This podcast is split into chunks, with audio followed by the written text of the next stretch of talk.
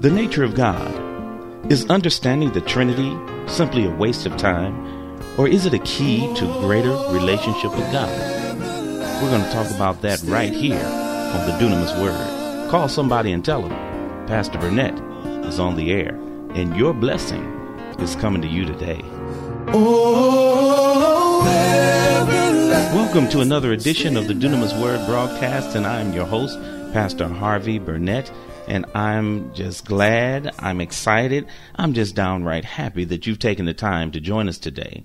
Uh, listen, real quickly, let me tell you how to get a hold of me. You can email me at dunamis1 at netzero.com. That's dunamis1, D U N A M I S 1, number 1, at netzero.com. Or you can call me at 309 648 5351.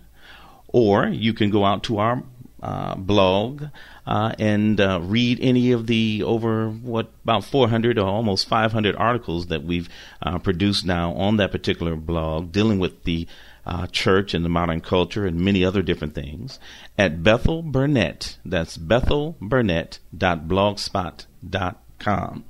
Listen, feel free to leave your comments on anything that we do or send us your prayer requests. We'll be glad to pray for you. In fact, when we receive a prayer request, if it's not confidential in nature, we certainly take it before the church, and somebody at New Bethel is praying for you every Sunday. So we thank God for you today. And real quickly, I wanted to get into a study. I had recently uh, seen a debate, a very shameful debate, uh, in which a oneness an individual or apostolic uh, uh believer was uh, debating a, a Trinitarian believer over the Trinity. And, of course, the nature of God. The debate was shameful because the format was just horrible, but I won't even go into all of that, but it started a greater conversation dealing with uh, the nature of God itself, because there's many people that don't believe that the nature of God or studying the nature of God, uh, or even debating the topic is is healthy or, or wholesome for the body of Christ. And I just want to uh, dispel some notions today and let you know that nothing could be further from the truth for a number of reasons, of which I will outline today. But as we look at the uh, segments that are out there, we have different people that believe. Some believe in Trinitarianism, some believe in oneness, some believe uh, in you know nothing. They just simply don't care uh, what the options are, or simply don't care about the nature of God, even though God has taken time to reveal His nature within Scripture. Uh, but I want to just call your attention to this. Every heresy, every uh, false doctrine among men, anyway, believes or begins with the false concept of who Jesus is. You know, many of us can identify various types of religious movements today that are founded on various beliefs of who Jesus is and what he did we can see some people that uh, don't even believe that Jesus was um, uh, what I want to say a, a in physical or human form. In fact, that was one of the first or the earliest on uh, heresies about Jesus was that he wasn't really in physical flesh, that he remained spirit. This was the essence or the root of Gnosticism that the Bible began to even, uh, in various places, began to even teach about early within the first century. So there was a lot of opinions about who Jesus was, and the apostles took great time to tell uh, the church, the believers, the true believers, exactly who Jesus was, and uh, talk about his supremacy, about his deity, about his divinity, and also about his humanity. So everybody doesn't embrace the same Jesus. Some people don't believe that Jesus even died. They believe in a Jesus that did not die on the cross, that certainly, because he didn't die on the cross, didn't physically raise. That is a different Jesus than what the Bible teaches. So those two Jesus, you just can't say, okay, you believe in Jesus, let me preach Jesus to you and everything. And, and, and you have people with different concepts of who Jesus is. So the nature of God is vitally important. Like I said, some Christ you know, didn't um, uh, walk uh, naturally. We had a gentleman in this debate that I was talking about. He said that the Jesus that he believes in did not, uh, uh he only walked on the water because he was a spirit. And he went on to say that the Jesus that he believes in did not have flesh when he was resurrected. This is not an, uh, this is not the same Jesus, but this is another Jesus that is being described by these preachers, ministers, and various types of religion. Uh, some religions say that Jesus is only a man, and that's all. Some say he was just a teacher or a prophet, and that's all. Well, that is yet another Jesus, and not the Jesus of the Bible not the Jesus that we are called to serve and worship. And so it becomes very important that we study and know the nature of God. Galatians chapter 1 verses 8 and 9 says it twice. If any man come to you preaching any other gospel, the gospel begins with Jesus himself. Said, but if he preaches to you any other gospel except for that that you have received, let him be accursed or in the Greek, anathema. Anathema was a word that uh, that basically summed up meaning uh, that one was considered devoted to what was cursed, making him or her, whoever this teacher was, a cursed thing.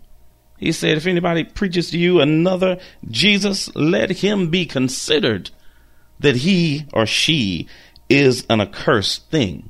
We all know that there's only one Christ to, to save us. There's only one Christ by which we will be saved. And preaching about Christ is not good enough if we're not preaching the right Christ. and so it's vitally important. I had a, a, particular person take me to task. I said, all I need to do is preach. Well, uh, that's good. That's what we need to do. We need the word of God. I have no disagreement with that. But we need the right word we need to make sure that we are preaching the right Christ because a Christ that did not raise from the dead bodily is not a Christ that can save our souls from sin. A Christ that did not die on the cross is not a Christ that can save us from sin or take us into an eternal future. Hosea chapter 4 verse 6 simply put it, you know, that we are destroyed because of a lack of knowledge. Now, I know in context that's dealing with the priesthood, that's dealing with the Aaronic priests and those, uh, the Levitical priests who, who steered away or drove themselves away from God, but is speaking to us today. They did not teach. They weren't faithful to teach their children and uh, about God. They weren't faithful to teach them the miracles, even though God told them. They said that you would keep this law before you day and night, and you would share with your next generations what this God, who this God was, and what this uh, God was about. They refused to do that. They didn't retain the knowledge of God. And guess what God said in Hosea? He said, Because you didn't retain my knowledge, he said, then I'm not going to retain basically knowledge of you. Because you rejected me, I'm going to reject you. I'm going to reject your children. This meant that the seed, the future, the hope of those individuals were rejected because they did not pursue the knowledge of God. They didn't pursue his knowledge. They didn't want to eat him up, bring him in to make him the center of their life. Well, the book of Jude Simply put, you don't like the Old Testament? Well, come to Jude. The book of Jude, uh, one chapter uh, book simply says this earnestly contend for the faith which was once delivered unto the saints. We have to earnestly contend for it. We have to fight. These are these are words of strife. You know, it'd be so nice if we could preach and everybody would be our friends as a result of preaching. But I want you to know that real preaching sometimes will make enemies.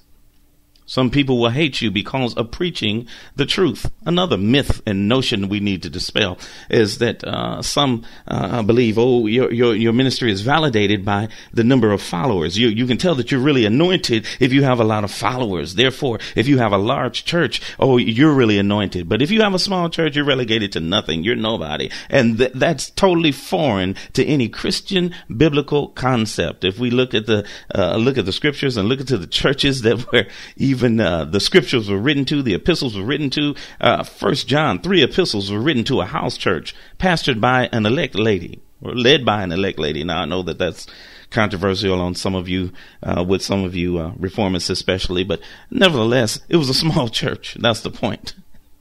And uh, and then uh, look at some of the other uh, epistles. These were not churches that were bold and out in front with big clandestine buildings at the time that they were being written. These were underground communities of believers who were hiding out, staying out of the way, preserving their life. Some of them, uh, most of them, would go on to face death, persecution, and destruction at the hands of Roman hate. But these were not people that were uh, pulling up in big limousines and cars or big horses and chariots, talking about they're members of this particular church or organization. You don't uh, know, don't take what happens in modern day times and translate back back to old times and feel like because you see people doing that now that that's what they, was going on then. That's not the case. The anointing destroys the yoke.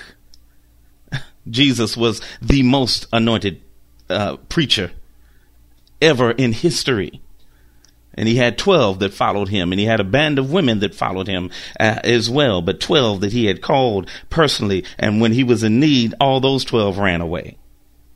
Nobody's more anointed than Jesus, but he didn't have hundreds of thousands of followers and all of that type of thing. So get out of here with those arguments. You uh, sound like a kindergartner uh, with those particular things. We need to dispel those myths. Study on this topic. Number one is a command of God. Paul said, uh, if Jude said earnestly contend, Paul said, uh, uh, if they preach any other gospel, let them be accursed. Then you need to know what the gospel is, and you need to know who this Jesus is that the gospel is talking about. So therefore, it is a command of God that we study the nature of God, that we study Him and know who He is. There's no consideration in this study about what people think. It doesn't matter what people think. It doesn't matter what the debate is. Somebody said, well, the debate has been going on for years and it hadn't been settled and this and that. It does not matter. There will always be debates and strife until Jesus comes. And so what they do in debate has, makes no difference about what we study and believe and know about the God that we serve. We have no considerations about the thoughts of men. It's only the word of God that stands the test of eternity. Then final thing is that our study of God's nature is an act of worship.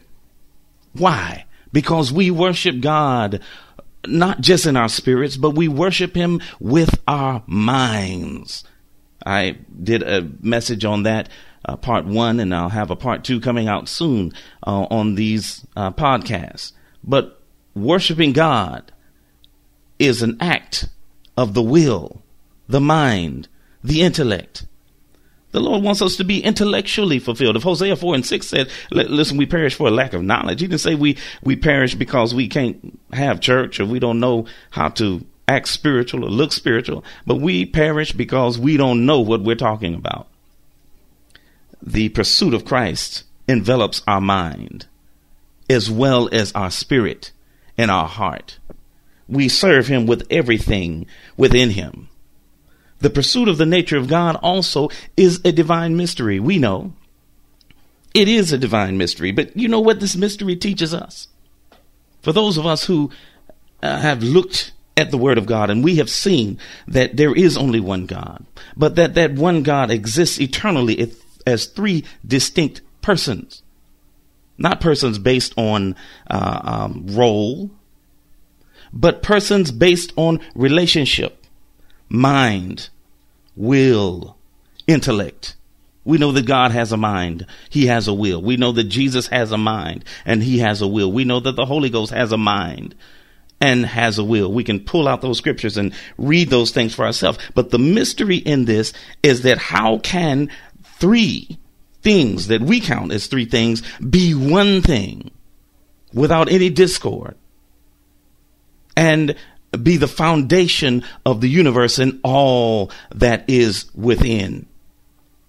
But we see God, and, and, and there's another little semantic that people have. Well, eh, this one's not God Almighty. What? Forget about that. God is God. God is God Almighty, period. It doesn't even matter what uh, accolade you put before him. Either God is God or he's not God. Doesn't matter whether you call him Almighty God, uh, the Son of God, uh, the Spirit of God. God is God, period.